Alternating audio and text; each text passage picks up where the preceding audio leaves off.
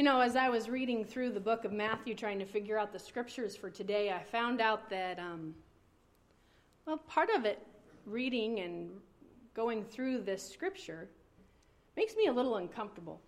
Any of you ever read scripture and get uncomfortable? Okay, good. Because, you know, I would have a hard time if I was the only one, because I, well, I'm a people person. By the way, for all of you people people, um, this this quarantine and staying home will end, and we will all see each other again. I promise. So,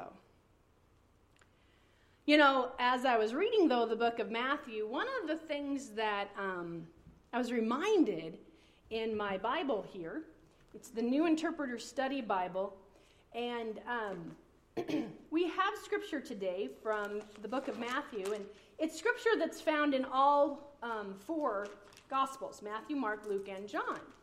And so in each specific um, gospel, there's a, a kind of focus. And one of the things that was shared in the book of Matthew was as um, we read through this last week of Jesus' life and read the scripture from um, chapters 23, 24, 25, and even 26, this scripture has made enough people uncomfortable that some people have used it as a reason to point fingers at other people, namely um, Jewish people. And actually, Matthew is what has been used for um, anti Semitism, which is um, saying that God is no longer for Jewish people. I don't believe this is true. I don't believe this is what the scripture should be used for. Um, the study section of my Bible says that's not what this is about. In fact, what really is the issue in Matthew as Jesus is going about the last week of his life is when Matt and I sat down to talk about Palm Sunday and how we were going to do this, once we found out that the um, choir was not going to sing and I no longer had the Sunday off. In fact, it was more complicated than it would have been. Um, I said, you know, Matthew has Jesus bumping up against the authorities every time he turns around the last week of his life. We have our scripture today where he starts in Matthew 23 and says, Listen to the scribes and the Pharisees and those who sit on Moses' throne. In other words, those who are called to teach and to preach and to, to guide the people on how they are to be and how they are to follow God's love. He says, But don't do what they do. And as we read through I invite you this next week to read chapters 22 through 25, read sections, read the whole thing. Get a little uncomfortable.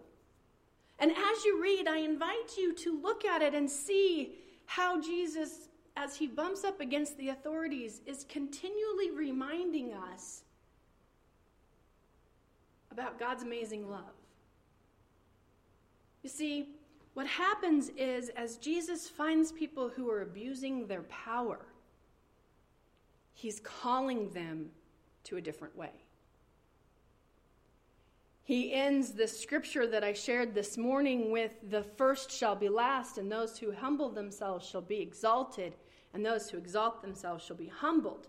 Now, I know it's in a different order, but that's kind of my paraphrase, and it, it's something I constantly think of as a pastor. Because the reality is is that as people we all have a place, a role. We all have people that we take care of, we're in charge of, we watch over. And my question for you is how are you doing about taking care of them? Sometimes as humans we get to a point that instead of realizing the responsibility that we have, we see it as a way to control others, especially oh, especially when we're uncertain.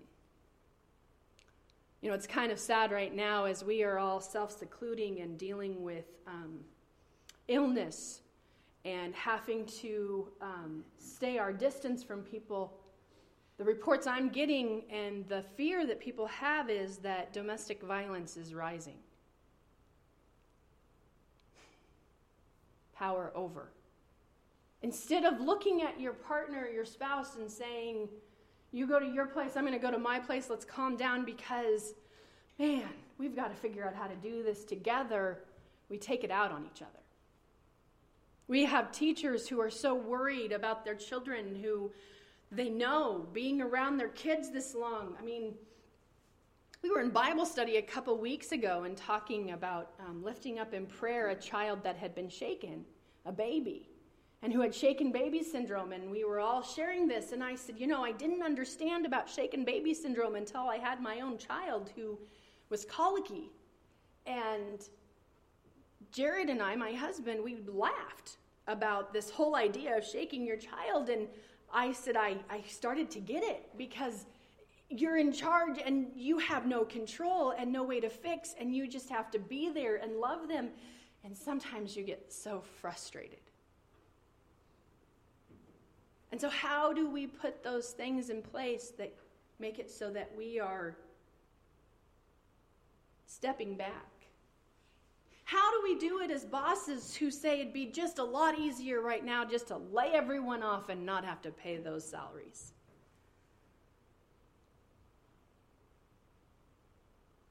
I know we have the CARES Act. If you haven't heard about it, call somebody who knows about it.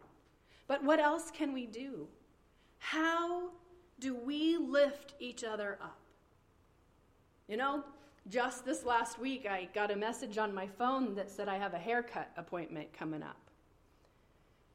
And I messaged my the lady who does my hair, and I said, um, "You're not taking appointments, right?" And she messaged back and said, No, I'm planning to reschedule in May. And I just messaged and I said, Can I still pay for it? She cried. How do we exalt each other?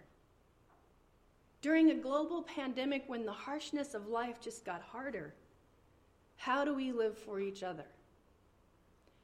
Before the end of the week, Jesus is going to see people at their worst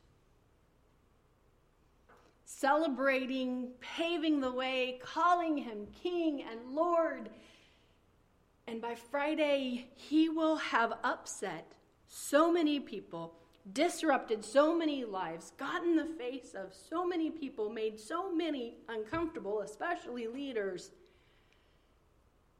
People who've gotten caught up in being right and being in power and, and people who've gotten caught up in making sure that politically they're on the right side and they're correct. You know, there's no political side right now, there's humanity. And they're going to hang him on a cross to die. So, my question as we live through this whole thing, as we come on Palm Sunday, is are we waving our palm branches and celebrating? And as our, are we lifting God up and sharing the love of Christ and, and humbling ourselves and helping one another and looking at our fellow human beings, even when we're secluded from each other and saying, We're in this together, how can we help? Or are we taking control and getting more and more scared and full of fear and worry?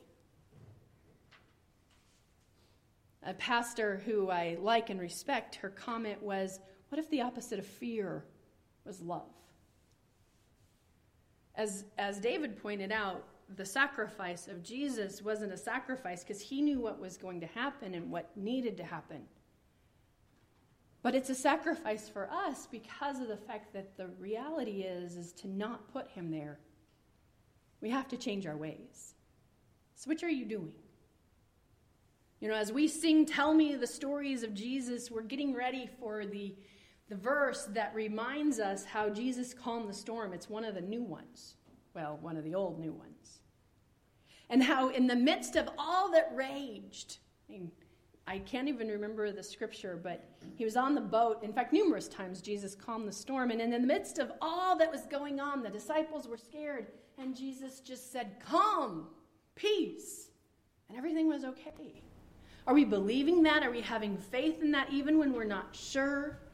how the bills are going to get paid, and the kids are driving us crazy, and we have no idea how to teach them. Just so you know, I got to teach Grayson how to convert fractions to decimals. Whew. There was one problem I just had him scratch out because I had no idea how to explain it at that time. So, are we living in the calm of the storm, remembering God's love is here? Or are we putting our Savior on the cross? The reality is, we'll do both. But how do we keep our focus on God, on the Lord, on, on the love of Christ that is shared with us, on the forgiveness that we receive, all the gifts God gives? So we can trust in the calm and trust and believe in our Lord and Savior, Jesus Christ. God, help us. Guide us as we journey to Good Friday, that remind us there's an Easter, that your love, your life will be revealed, will be shown, that you are here. Thank you, Lord. Thank you. Amen.